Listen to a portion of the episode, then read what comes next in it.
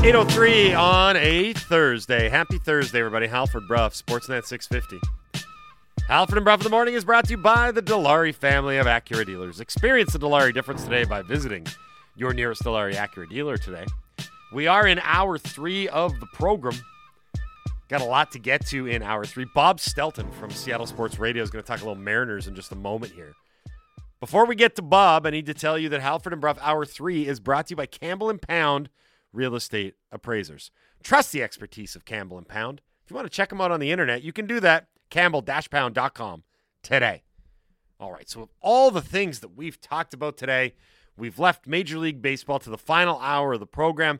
The NL got their game twos underway and done yesterday. It's the AL's turn today. Mariners, Astros game two, Yankees, Guardians game two. Uh, joining us now to talk about those M's from Seattle Sports Radio, Bob Stelton here on the Halford and Brough Show on Sportsnet 650. Good morning, Bob. How are you? I'm doing well. How are you guys doing? Uh, we're good. We think we might be feeling better than the Seattle Mariners after one of the more dramatic late inning losses in MLB postseason history. But the reality is, is we're not sure. I don't really have a good gauge of where this team is at mentally, and I'm not sure anybody does aside from maybe the manager Scott Servais. Um, it was a it was a historic loss in the context of you know the Astros were down to their last strike, and you've never really had a walk off that you know had multiple run comeback on it, but. We've said this a few times. It feels like this is a resilient ball club, and there is a sense that you know this is a bit of a house money playing with postseason because it's the first time in 20 years that the M's have been there, and they won that round already against the Blue Jays. If you had to harbor a guess, where do you think the M's are at mentally after that loss in Game One? You know, it, it, I think you nailed it, and only Scott Servais truly knows, and these guys know. But if just from being around them this season and seeing how they've responded to things uh, throughout the year, certainly nothing of this consequence.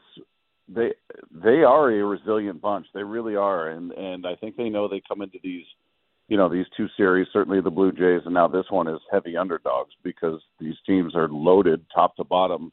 You know, the Blue Jays were one of the top five offenses in all of baseball, no matter what category you wanted to look at, um, and they were able to get through that. And now you, you had a devastating loss. there's no there's no two ways around it. I think certainly the fans and the media and everybody that saw it appear to be more impacted than maybe the players are. We're gonna we're gonna find out today, but I mean, they they are just a a it's it's a unique collection of guys. It really is. It's it's you often hear people talk about locker rooms or clubhouses, and oh man, it's really good chemistry. They all like each other, and it, it that might be mostly true, and there might be a few outliers in there that you don't talk about. But in this case, this is one of the best locker rooms, best clubhouses I've ever been in, and they truly have each other's back, and they believe in each other regardless of what happened or what's going on in the season. So if I had to guess, I would I'd feel like they're coming into this game. They're not going to be pressing. It doesn't mean they're going to win. Astros are a loaded, great team. I mean, they got the second best record in all of baseball behind the Dodgers. So we'll we'll see how they look. But you know, if I'm if I'm having to have a realistic guess, this is a team that, yeah, they look at it. That stinks. That was brutal. But our goal here is to split on the road, and they still have that opportunity. So we both work in the same industry here. You host sports radio in Seattle. We hosted in Vancouver. We came in this morning after uh, Canucks regular season loss, and the feedback was intense. It was passionate, and there was a lot of it. I can't even imagine what Seattle Sports Talk Radio must have been like uh, debating the decision to go to Robbie Ray because it was so polarizing and it was so out of left field. Uh, give us a sense of what that was like in the aftermath, as I got to imagine that fans were super upset with not only the decision, but obviously how badly it played out. Yeah, super upset would be an understatement. It was people were were really out of sorts to right. say the very least, and you know, you, you get the the immediate reaction, which is very passionate and not often very rational and uh, you know, if you're on social media, that's where people go to say things they'd never say in person. So, you know, you can imagine the hyperbole there that this guy should be fired and this is why this team will never do anything. I'm thinking, what are you talking about? They just they finally got over the hump for the first time in two decades. They win the first series as underdogs, not nearly as loaded as these teams. So let's let's slow down on this guy doesn't know anything about baseball and that, that it was sort of portrayed by a lot of fans that Scott Servais just went with his gut in this moment. They just on a whim said, you know what, let's go with Robbie Ray. That's not how that works. That's not how he works. That's not how that decision went. You know, this is stuff that they they lay down the night before. Here, here's what we're going to do in this situation, and if we got this guy up at the plate and it's this inning, whatever. I mean, they've got they've got guys in place for every scenario. Did it work? No, it didn't work. It was it was brutal. But what people fail to remember is, yeah, that was the last moment. It was it was not a good result, but the M's started choking this one away before, and they, it's from guys they've been counting on all year. Andres Munoz is one of the best closers in all of baseball, one of the best relief pitchers in all of baseball. He gave up a two home, two run home run to Bregman. Yeah. Then Paul Sewald came in after that. Paul Se- you you are not here without Paul Sewald. Paul Sewald has been spectacular, but he melted down a bit in Toronto and gave up four runs in two thirds of an inning. This was his first appearance since that, obviously he goes out there, he hits a guy, he gives up a base hit when he was down to two strikes on the guy to end the game, and he started looking a little shaky again. So he went out there, put that fire out, and they talked about if the lefties come up and Tucker or Alvarez, we got Robbie Ray in the bullpen, and they obviously had more faith in what he was going to be able to do than perhaps Matthew Boyd, who's the other lefty out there. Uh, again, it's I don't think Robbie Ray Robbie Ray was trying to throw a meatball middle middle over the middle of the plate the way that he did, but that's where the ball ended up, and Alvarez did what he does, and he destroyed the ball. So it didn't work, but you know there were failures along the way that led up to that from Munoz, from Sewald. You could go back and look at Manny Acta. I mean, he's Manny Acta is a great guy. He's a brilliant third base coach, but he sends Ty France, who is arguably the slowest player on this team, maybe outside of Jesse Winker decides to send him from third to home, and he gets thrown out by at least 25 feet. I mean, it wasn't even close. So that ended an inning. It ended a scoring threat there. So there, there, this is not to throw him under the bus, but only to say, listen, there are moments throughout this game that led to this point. It wasn't, hey, we are completely in command. All we got to do is get this one guy out. Yeah, that would have ended the game, but they they kind of started crumbling before then. Boy, that was a meatball, though, wasn't it? I was kind of laughing was- when he, He when he couldn't said, have, he couldn't have walked up to the catcher and handed him a better ball. I mean, it was just it was it was ridiculous. It was a 94 mile an hour center cut, middle middle. It looked like a it, it, that had to look like a beach ball to him. uh, "Tell us about the pitching matchup today." It's as good as you could hope for as a Mariner fan. Luis Castillo in Game One against the Toronto Blue Jays was absolutely dominant. He went seven in the third innings. He was there was not a beat of sweat on the man. He would just, he was coasting. And again, the Blue Jays lineup is as formidable as it gets. When you look at all of the numbers, whether it's the basic numbers you want to get into the you know the the extended stats and the the you know hard contact rate and the barrel rate everything that that's a masher of a team and he went out there and completely shut them down and he did it effortlessly. So this is what you picked him up for. This is why you made the deal you did to bring him here at the trade deadline. This is why you signed him to an extension. You couldn't ask for a better guy to be going today on the heels of what just took place. Right now you've got more confidence in him than anybody else in that in that entire clubhouse. So I think they're they're hoping and betting on the fact that he's going to be some version of what we saw in game 1 against Toronto. I don't I don't know if it's fair to expect that dominant of a performance again, but man, he's feeling great. He was throwing the ball great and you know, if you're looking to rebound, you you are not in a better position to do so than bringing Luis Castillo out there. And we'll see what he does. I mean, again, this is the Astros are loaded. As much as mm-hmm. I detest that team and everything about them. They are incredibly well stocked with talent from top to bottom. They have no perceived weaknesses. Their rotation is amongst the best in baseball. Their bullpen is amongst the best in baseball. Their offense is amongst amongst the best in baseball. So there's there's nothing easy about this. And you know, if you've got a chance to to gain a split on the road, this is your best chance. You know, I do have to say that just based on what happened last night, the Mariners have to be buoyed by the fact that, you know, uh, the Braves got back in their series with the Phillies, tied it up at 1 1. The Padres did the same to the Dodgers, winning in LA, which they knew they were going to have to do at some point if they were going to win that series. So, look, this isn't the largest hill to overcome. They've done a lot of good things, and that continued over to game one against the Astros. You got to say, like, Julio Rodriguez was unbelievable in that game. and when you're tying records that were set by Lou Gehrig, like you know you're on a different plane in terms of production. And they got to Verlander. The bats have been really good in this small sample size in the postseason. So you know, you go into tonight's game or today's game and you've got Castillo on the bump, and it's like, okay, we can probably get this to 1 1.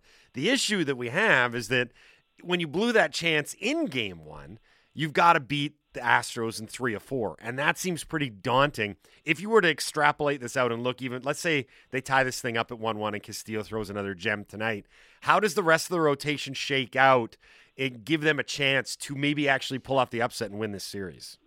Well, they've already said that, that George Kirby is going to go in Game Three. That's okay. the spot that that Robbie Ray would normally occupy. So Game Three will be George Kirby, who, if not for Julio Rodriguez, perhaps we would be talking about as a candidate for Rookie of the Year. I don't think he would get it, but he's been that good. He's been spectacular this year, and he came out of the bullpen in Toronto to close out a game. This is a Right. 24 year old rookie who's a starter, and they, they Scott Servais brought him out of the bullpen. In that case, it worked.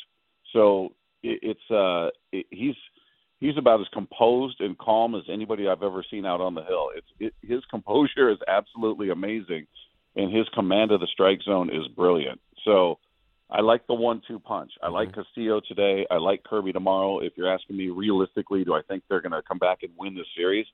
That's a tall order. I, Yeah. I was asked at the very beginning of the series that you know if I had to take my money and go to Vegas and say I need to win this bet, who who's going to win the series? I'm probably betting on the Astros. They're at home. They won 106 games. I mean they they are loaded. They they have been the dominant force in this division and the American League for a number of years. So Mariners are, are taking the right steps. They got past the first round. The, I think they're going to get a game in this series. Maybe they get two. If I if I had the bet, no, I wouldn't. I wouldn't bet on them. But I also wouldn't be surprised. They they they go in, and you talked about them playing with house money. I don't think they think of it like that, but I think there is a level of calmness to them because all of the weight and all of the expectation is sitting in the other dugout. The the Astros are supposed Sure. to win. They've been there. They're the ones that are loaded. They come in with the expectation. You know, they've been to the World Series. They've been to the ALCS. What feels like every season. So they're supposed to do it. The Mariners right now are going in as underdogs, and I think they relish that. And one last thing, the offense is something that should give Mariner fans a lot of confidence Yeah. because of these last two games. They've scored five runs in each of the last two games without benefit of the home run. And that's how they've been winning all year is the home run, which is great. Home runs are fun. But they've they were leading the league for a good portion of the season and runners stranded on base. They could not push guys across. They wouldn't they couldn't manufacture runs and it was incredibly frustrating. In Toronto, they're down nine to five in the eighth inning. They got six outs to work with Yeah. after the Carlos Santana home run. They score five runs in, with six outs to play with, and they didn't hit a home run. And you look at this game against Houston, they had two solo home runs, two solo shots. The other five runs they scored, all manufactured. So in two two games back to back, they put up ten runs without benefit of a home run. To me, that is huge because that is out of character for this team. It's what has hindered them throughout the season, and to see them turn that around in the postseason, where it matters most against the pitching that they've been facing, says a lot about where this offense is. Well, you just led me perfectly into my next thought, which was not only have the bats come alive in the postseason, but they've done it like two, maybe the two of the best pitchers, maybe the two best pitchers, McClanahan, but uh, you know Manoah and Verlander to get after them the way that they did and put up the offense that they did, especially against Verlander. Like I think it was ten hits, six Yep. runs. I think those are the two largest numbers he's ever allowed in a postseason. He's 39 years old and has been around for forever. So the offense has certainly been there. One final question for you before we let you go. Saturday, playoff baseball returns to Seattle for the first time in over two decades. What's that atmosphere going to be like when game three goes in Seattle? Oh my God, it's it's I I I can only imagine. Uh, you know, I was out there when the Seahawks played the 49ers in the NFC title game, and I I you know it's an it's an environment you can't even put into words. I was in the stands when Cal Raleigh hit that home run to lock up this playoff spot, and I was out there to see, and it was that surpassed the Seahawks 49ers thing. That was that was 20 years of frustration being let out and and tears and beer and everything's going everywhere and you're hugging strangers and and this town is absolutely buzzing with Mariner fever. I mean, they are invested in a way I couldn't even imagine because every year was kind of the same thing. They would get close at times, but for the most part, they weren't close, and uh, the drought continues. This town is ready to explode, and more importantly, there's a lot of dislike for the Astros. I mean, Astros are hated in baseball. Period. It's not just Seattle, but Yep. there's there's a special level of sports hate for the Astros Yeah. because they're cheaters, because they're in the division, because of it. You know, there's some personalities on there that are you know not the most huggable people. So I, I think you know 20 years of frustration coupled with the fact that it's the Astros, the team you love to hate. It, it is going to be absolutely bananas out there. I mean, I, I cannot wait to be out there just to experience what that's like. And I would think the Astros have a have a small sense of what's coming their way. Maybe the Mariners will be able to make that uh, kid cry again in the Yeah. in the Astros crowd. I mean, we can that? all hope, right? Oh, Yeah. that was making me nuts. Give me a break, kid. You're going to be fine. And then, then we're going to show him after the game. All of a sudden, he's all full of smiles. Yeah, look, he overcame it. Candy. Ugh, yuck. Bob, Enough that. uh, Kids are the worst. Bob, They one- are the worst. Yeah, we're going to say something bad here in a minute. I know we're going to. Okay, Bob. Uh, one, I want to thank you for doing this. This was awesome. Two, enjoy the game tonight, today, sorry. And three, really enjoy Saturday because regardless how this series goes, uh, it's awesome that the Mariners have playoff baseball back in Seattle. I think it'll be great regardless of how the series is going going into that game. So enjoy it all, bud, and thanks again for doing this. No problem, guys. Anytime, man. Yeah, thank you. That's Bob Stelton from Seattle Sports Radio in Seattle. Uh, he does uh, his own show as well as some Mariners pre and post. And I am. It's interesting, right? Because this series could be over by the time they get to Seattle. Like if the if the, if the Astros go out and win tonight, the series isn't over, but the series is over. I Right. mean, the, the Mariners blew a fantastic opportunity in Game One. If you go up 2-0, We have to face if facts you, if you go up 2-0 in a best of 5, yeah, it's not as daunting as going up 3-0 in a best of 7, but it's pretty overwhelming. Your margin of error is gone. You've got to beat the Astros 3 times. I don't Beating them three out of four is just seems like an overly daunting task right now. But hopefully Yeah. they can pull it off. Uh, I want to move into what we learns now. Uh, just a reminder to get your what we learns into the Dunbar Lumber text line at 650 650. Obviously, lots of opinions on last night's Canucks game. Uh, I'm sorry we took 15 minutes to talk about baseball to the textures that texted in and wondered why we were talking about baseball. The first two hours of the show, if you want to download the podcast, are all hockey talk. A lot of Canucks talk based on what happened last night in Edmonton. We went, went around the league too, talked about the Leafs, shaky start in Montreal. We talked to Frank Seravalli, Brendan Batchelor. So lots of uh, hockey talk in the first two hours. Lots of hockey talk to come. Um, but I, I, I, my what we learned, unfortunately, uh, for all the hardcore hockey fans out there, is not hockey related, but it is juicy, and we like juicy sports stories. Andy just looked up. He's like, "Juicy, juicy, huh? Huh?" Just give you Is an eyebrow juicy? wag. Getting kind of hungry. Um, so ESPN has been doing a lot of reporting about Washington Commanders owner Dan Snyder. Okay. So the crux of this article, and if you go to ESPN.com, it's right there, right in the middle of the front page. Okay. The crux of this whole article is how is Dan Snyder still the owner? How has he not been forced out? With all the things that have happened to this franchise, whether it's the toxic workplace, there's been allegations that Dan Snyder has been trying to um, hide hide revenue streams so he wouldn't have to give money and revenue sharing to the rest of the owners. So, in a nutshell, screwing over other owners. Um, there's just been a lot going on. They've kind of uh, screwed up the their new stadium plan. Like they've been, no one's interested in building them a stadium anymore because Dan Snyder is the owner. And what the article concludes is that a lot of owners are scared, maybe, Mhm. to force Dan Snyder out because Dan Snyder keeps dossiers on some of these owners. Like he's got dirt on Jerry Jones or even the commissioner, Roger Goodell. Um, so I'm not going to go through this whole article, but we have talked about the Washington Commanders before. We actually, do we have Tisha Thompson on? We did. and she's one of the co-writers of this article. It's an interesting read, and of course, Dan Snyder and his lawyers are saying, "We we Dan Snyder doesn't have dossiers on these owners. He's not out there collecting dirt just in case he needs to use this dirt against these owners." But based on the character of this guy, based on how many owners hate this guy, and it is clear in this. Mm-hmm. Like it is clear that the other owners hate Dan Snyder.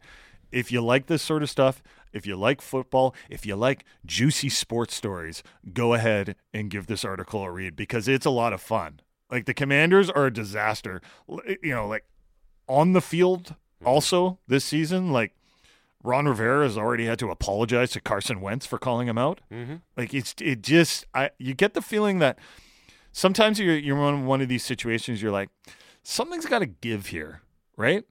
But I also understand the situation of other owners like what if he does have some dirt on some of these other owners? I mean, I get it. I have dossiers and all you guys. Plenty of dossiers. you? Oh yeah. Yeah. Stacks.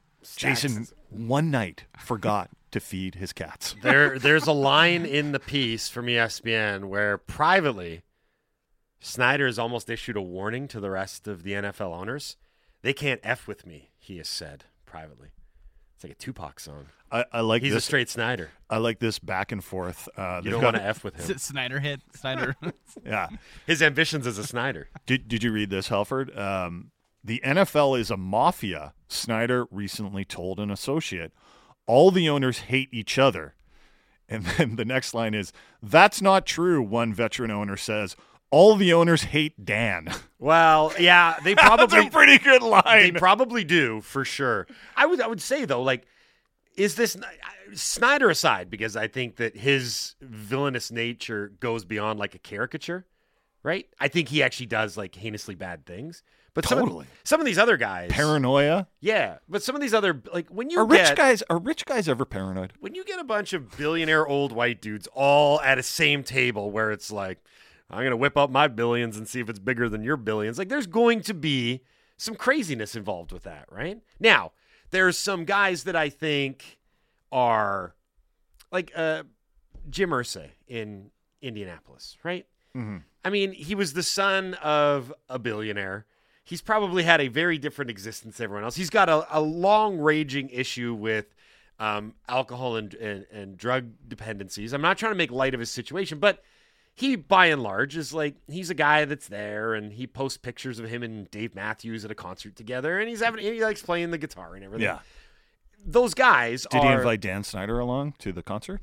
Uh, I don't think so. I don't think I don't. I don't Okay. think they're Yeah. buddies. But point being, he's in the large scheme of things. It's like he's he's supposed to be what an NFL owner represents.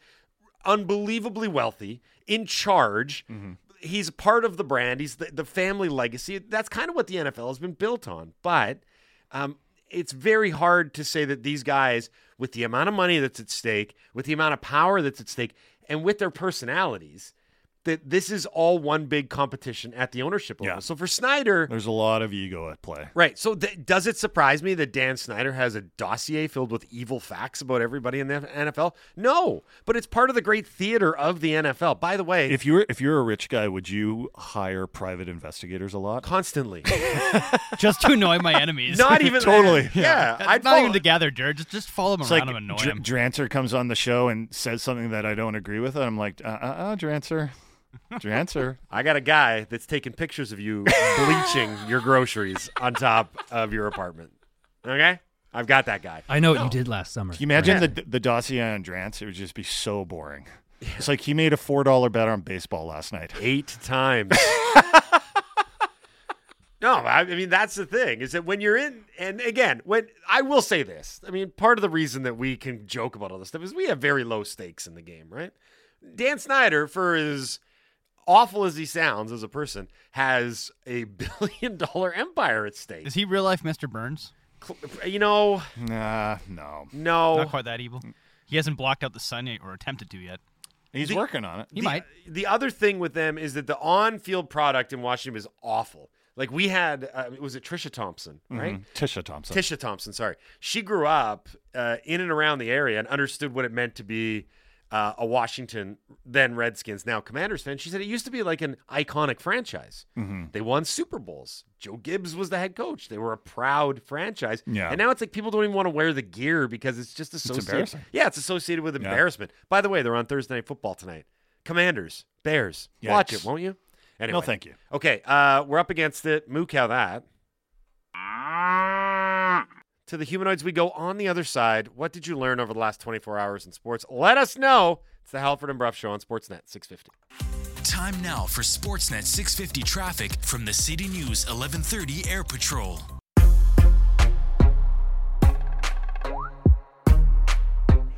You gotta, you gotta let me know who you are, okay? I don't want you to blend in. You gotta figure out who you are. Are you a scorer? Are you a banger? What are you? I still don't know. 834 on a Thursday. Halford Brough, Sportsnet 650. Imagine if your job entailed turning around and telling your boss whether you are a scorer or a banger. I'm a banger, boss. I'm a banger. I'll always be a banger. No matter how much you want me to be a scorer, I'll be a banger. I'll never stop being a banger.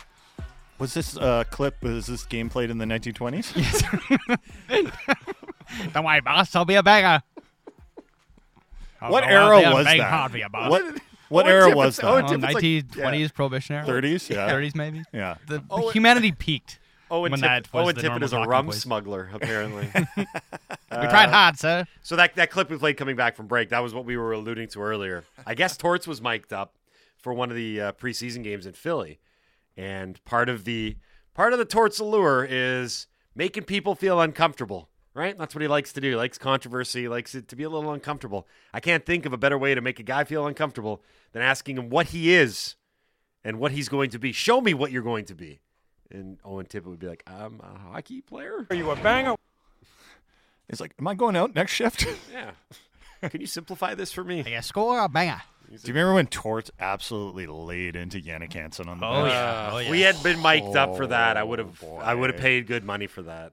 Yeah. He had a lot of really good lines when he was here. The if David Booth is our best player, that's a bad good thing for him, bad thing for us. Yeah, that was a, yeah, good line. Oh, I love Torts. Yeah, I mean I don't love him. Oh, I couldn't No, I love him. stand Torts that season, but I've come around on Really, him a I, little bit. I, it was 'Cause I one just of my think- favorite parts Well, of that season. It's oh, all. It's all I had. you know he what? was only so he was so the wrong fit for We've that. done you this. We've re, we've relitigated this a million times, but I do remember he did have the self awareness at a certain point to know that his shtick wasn't going to work. Mm-hmm.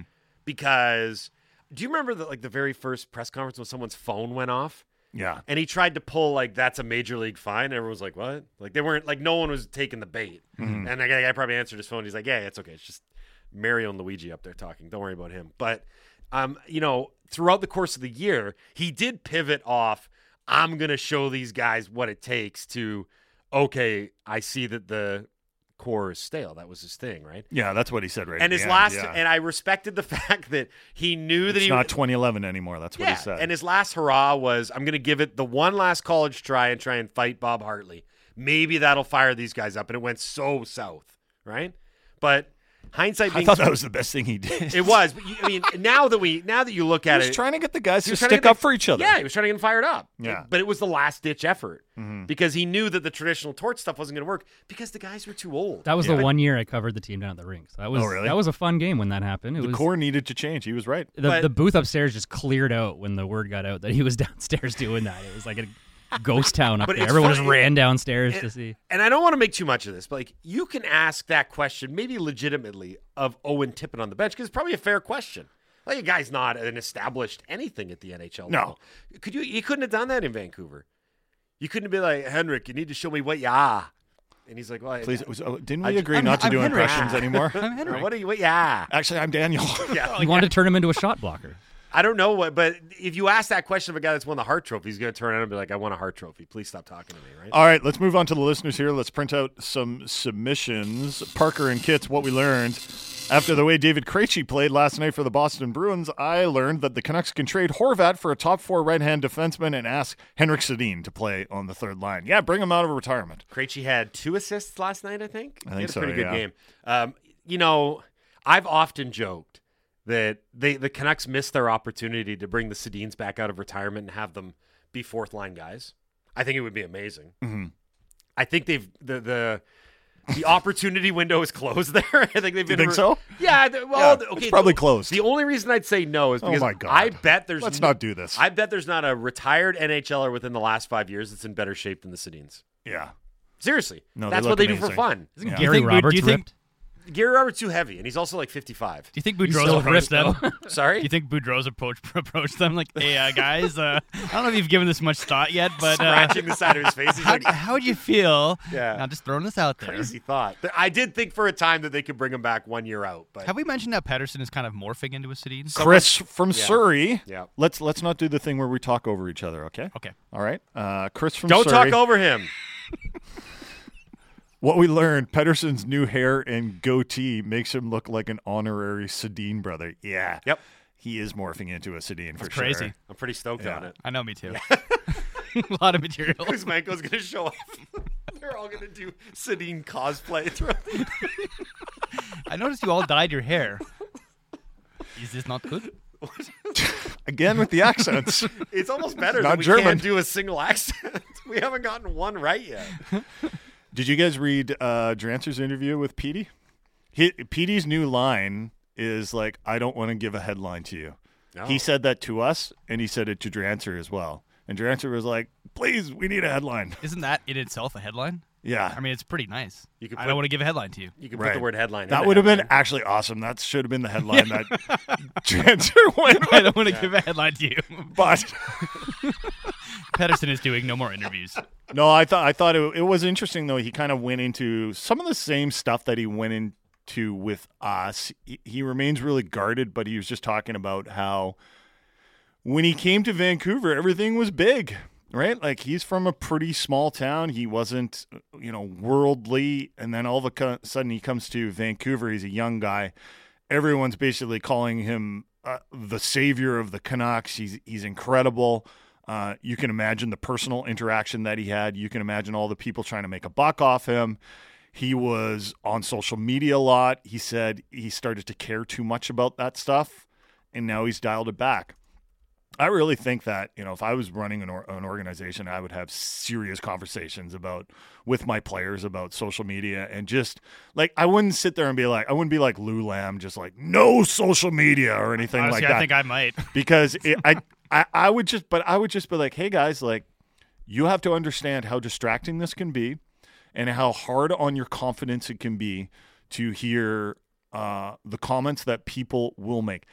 Everyone will get negative comments on social media, even Connor McDavid, even Sidney Crosby. All these guys get multiple negative comments constantly. McDavid doesn't play defense, right? Early on in Sid's career, uh, you know, like too much of a temper or the Flyers own you or something like that, right? Sidney like you Crosby. Do you remember that? That was a very unfortunate hashtag for the first half of his career. Yeah. Right? But that was the thing. That's social That's media. something you have to deal with. And I imagine going to the Sedins and asking them for advice on how to deal with criticism would be very useful. And I hope that's happening. Because look, the way Pettersson played last year, he talked about it, his confidence was low. I'm not saying that social media was the reason his confidence was low, but I guarantee you it wasn't helping. Okay, uh, we need to do this. I'm actually upset at myself that I didn't address this earlier. Unsigned what we learned, so it must be from Gary. He writes in A Dog's Shakespearean background is really shining with these impressions. Now, this came to light after the show yesterday. Oh, and no. again, I'm pissed that I did not bring this up. Andy has a Shakespearean background. Uh, his acting background is actually so thorough that Andy Cole has his own IMDb page. Are you aware of this? No, but let's go through it. A Dog. No, no, we don't need to. do Oh, this is so. A Dog casually mentions after the show. We've known It's each a other long- for. a long time ago. Shut up. A Dog casually mentions after the show yesterday and drops a in my acting days. So I perk up. I'm like, pardon? I knew you were in a band. I had no idea that you were enough of an actor to have acting days. Briefly. In 2003, there was something called the Great Upstanding Member. Yeah. And there is A Dog's face, a young A Dog, Very young. age. on the marquee. on Sorry, what's it called? The upstanding Member. the member? great upstanding member. Oh, this boy. looks like a sort of hey, let's get on the back of American Pie, sexy team rom com rom com type thing. Y- Yeah. I mean, yeah. It was. I want to know. What's mean, the they- plot? they- Give us the plot. I don't want to know everything. I want to know more than everything. I mean, it was. You know, I did a few uh, a few, uh, you know, uh, pilots they call them that never aired, and that was one of them. And Okay. uh, it was a good experience, and uh, they paid me money, and uh, yeah, it was a small part of my life. All right, Andy doesn't want to talk about this, so let's go to Robin Langley. What we learned. Sounds like you were in adult movies, frankly, the way you're talking about it. It's a small part of my life. Paid very good money. In the, in the, in The member certainly was upstanding. yeah, the upstanding member. Read them the tagline, Halford. I thought you were going to do that. In a style inspired after the 1980s after school specials. God, I love this so much. You're so adorable. What's the tagline? uh, who knew erections could be so hard? That's real. I did not even see What? that. That is it. Hold on. I thought you were going to have that as part of your bit because I that, didn't that is see the real tagline. That, that's not a joke. What was this thing about? We're getting back to this now. We're back in. It was about just teen teenagers growing up, was and a- you know, It was a teen. It was supposed to be. Growing up. a teen rom com of sorts, I guess. Were you a It's a teen teen wondering? sex Uh, were you a Yeah, teen well, I would've wondering like- about your upstanding member? I would have been like 20 at the time. I was Why is it cast. always upstanding every time I go to school? It's It was- upstanding. Yeah, it was a problem. What's the premise? Just it's like as you said, like kind of like American Pie. That's a good summary.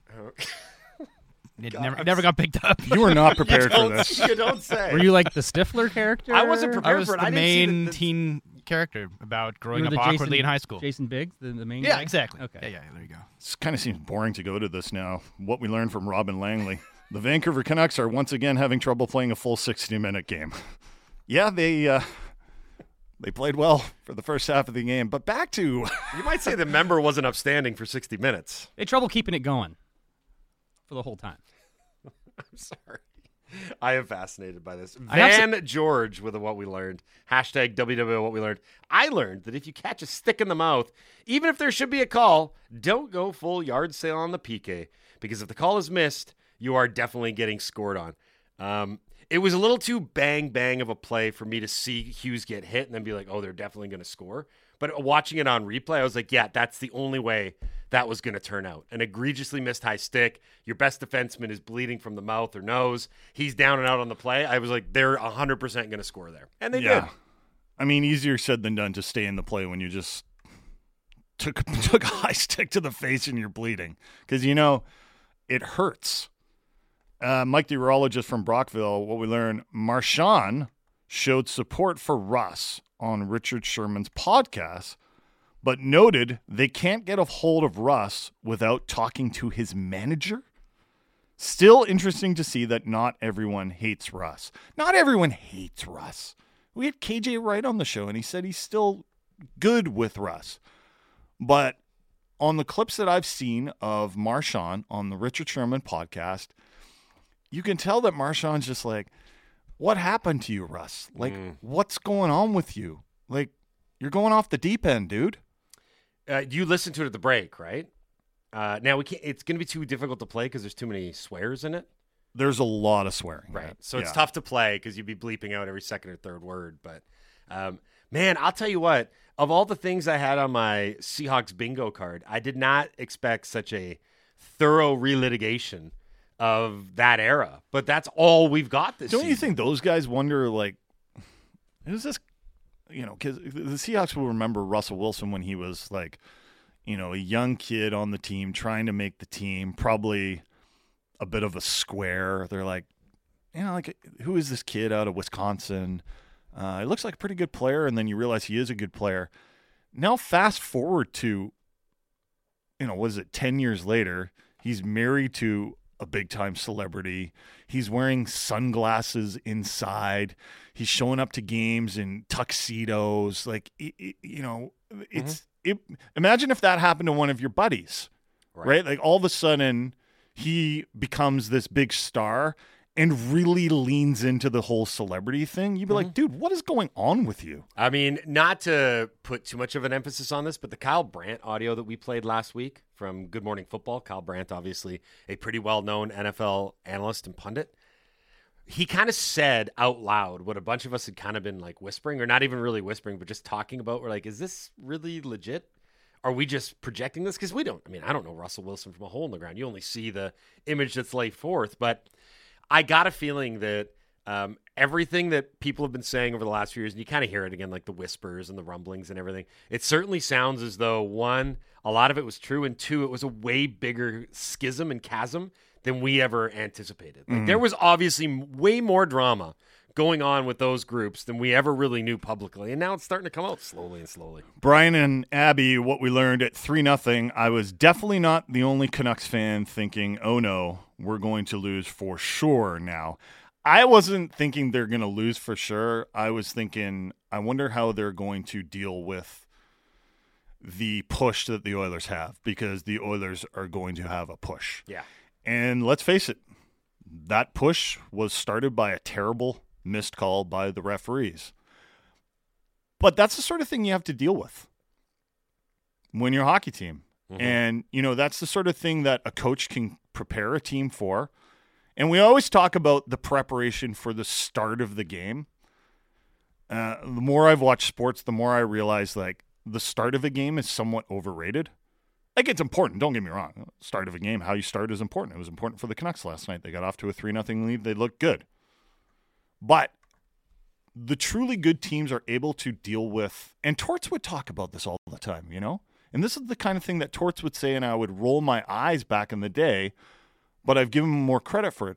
How do you deal with the momentum swings within the game? Sure. because sometimes you're everything's going well and one bad things ha- one bad thing happens right when you're on the road it's even harder mm-hmm. because all of a sudden then you got the crowd growing and it's roaring and you start to lose your focus a little bit and then the other team gets the energy from that crowd think of those i mean we were talking about 2011 the other day think of those games in boston mm-hmm. game three people forget like that was the game that got away from the Canucks. People forget. I think the first period was like scoreless, and the Bruins on the Aaron Rome hit power play could not score. Yeah. And Bruins fans were grumbling. And you know what it took? And it's funny because it, it kind of happened to Quinn Hughes last night. Alex Edler broke his stick Yep. right? And then the Bruins scored, yeah. and then the Bruins scored, um, and then it just started to roll, and they just could not stem that momentum. And obviously, the good the Canucks were a good team back then, so I'm not. It's not an exact comparison, but what this Canucks team and and this is why I talk about. I wonder truly what their belief in their team is. Mm-hmm. Do they believe that they're a good team? Because good teams, when they get the lead, they know how to lock a game down. They have trust in their structure, trust in their system that they're going to be able to get the win. I get the feeling the Canucks are still trying to learn that. Whether they've got that trust, whether they've got the personnel to lock down these games, this is the test for the leadership of that group and the coaching staff. Yeah, they might not have the uh, they might not have the pieces to lock down a three nothing lead against Edmonton, but they better damn well have the pieces to lock down a three nothing lead against Philadelphia if they get the chance. If you know what I'm saying. Dan in Fort St. John hashtag WWO what we learned. Uh, the new virtual board ads make the rink look like it belongs in a video game. You guys all saw the glitch in the Matrix Oh, yeah. last Oh yes. yeah, that got a lot of play on social media. Um, I have not. That's I the- personally loved it. You like the? Glitch? I'm a company man. I did not. They're great. I thought it was excellent. They did a great job. I was like, I don't. The glitches know. were interesting. Yeah, that was part of the program. It kept me on my toes. I didn't. I haven't really noticed it, aside from the glitch. Like I'm not. I've heard people passionately getting upset on, especially social media. Yeah, to be honest, place until it was glitching, get- I didn't really notice it either. No, They just and looked like normal board ads to me. Yeah, like I, You know what it noticed when we- it, it would cut to the side angle and the board ads would change. That was a little jarring. yeah. One, one thing that threw me off, and I can't remember who pointed it out, but the reflection on the ice will be a different board ad than whatever is. Yep. And I saw that a few times, and like that was kind of bizarre. But other than that, I thought it looked fine. None of it has risen to the level of like I can't watch this, so this is jarring to me. Like Aside I from said, the aside glitch. from the glitch in the Matrix, it Mm-hmm. was pretty mellow. Uh, this one is from. Oh, I don't want to do this one. I flagged it, but I don't. I Okay, you know what? We haven't talked to Tan Beer in a while. Oh God. What we learned: if the Canucks had Evander Kane, Canucks win the game last night. He's not just a great hockey player; he also brings the intimidation factor onto the ice. Missed opportunity by the Canucks. Well, Of yeah. If, you, if he was on the Canucks, he, he probably wouldn't have high staked Quinn Hughes either. Well, Yeah. maybe. you know who's to say? Let's not uh, go nuts here. no one's ever debated whether or not Evander Kane's a good hockey player or not. He's a really he's a terrific hockey player. Evander Kane's impact on that game was like 12th on my list of things. He was, I mean, he took a couple penalties and he gave McDavid an empty netter, which was a nice gesture. But outside of that, I did not find Kane to be an overwhelming factor in that game. I thought the bumping Demko penalty was really stupid, to be honest, Yeah. given the context and when it happened in the game. That's the other annoying thing about last night is like the Oilers did some dumb stuff, Oilers were far from perfect. and the, and they couldn't get the puck out of their own end. Yeah. In the first period, the Canucks forecheck was really good. Lazar's good at turning over pucks. I like he- Lazar. Yeah, yeah, he Yeah. was good at that so a couple I, times. I, I like Lazar. I like Nils Åman uh, for for what he is. I mean, ho- hopefully he's got some more room to grow too. I mean, he's a young guy and didn't expect him in the NHL this season at all.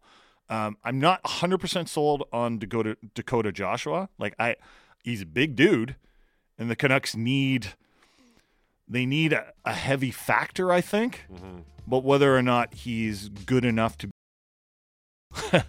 that's the one thing I like. It's the same sort of debate that you had with Zack MacEwen or, or Jonah Gadjovich. Yeah, he's big. You, you, you want that. Yeah. But can he keep up? Is he smart enough? Is he good enough? He only played like six or seven minutes last night. Uh, that music suggests that we got to get out of here for today, but no worries. We will be back tomorrow. Uh, Jeff Marek is coming up next. And then, of course, we'll be back at 6 o'clock tomorrow morning. But it's a Friday, and that's always fun because, one, we don't have to work anymore. And two, it's Ask Us Anything Friday. Start getting them in now if you want. 650 650 is the Dunbar Lumber text line. We'll read them when we get back. Signing off for now, I have been Mike Halford. He's been Jason Brough. He has been A Dog, and he has been Laddie. This has been the Halford and Brough Show on Sportsnet 650.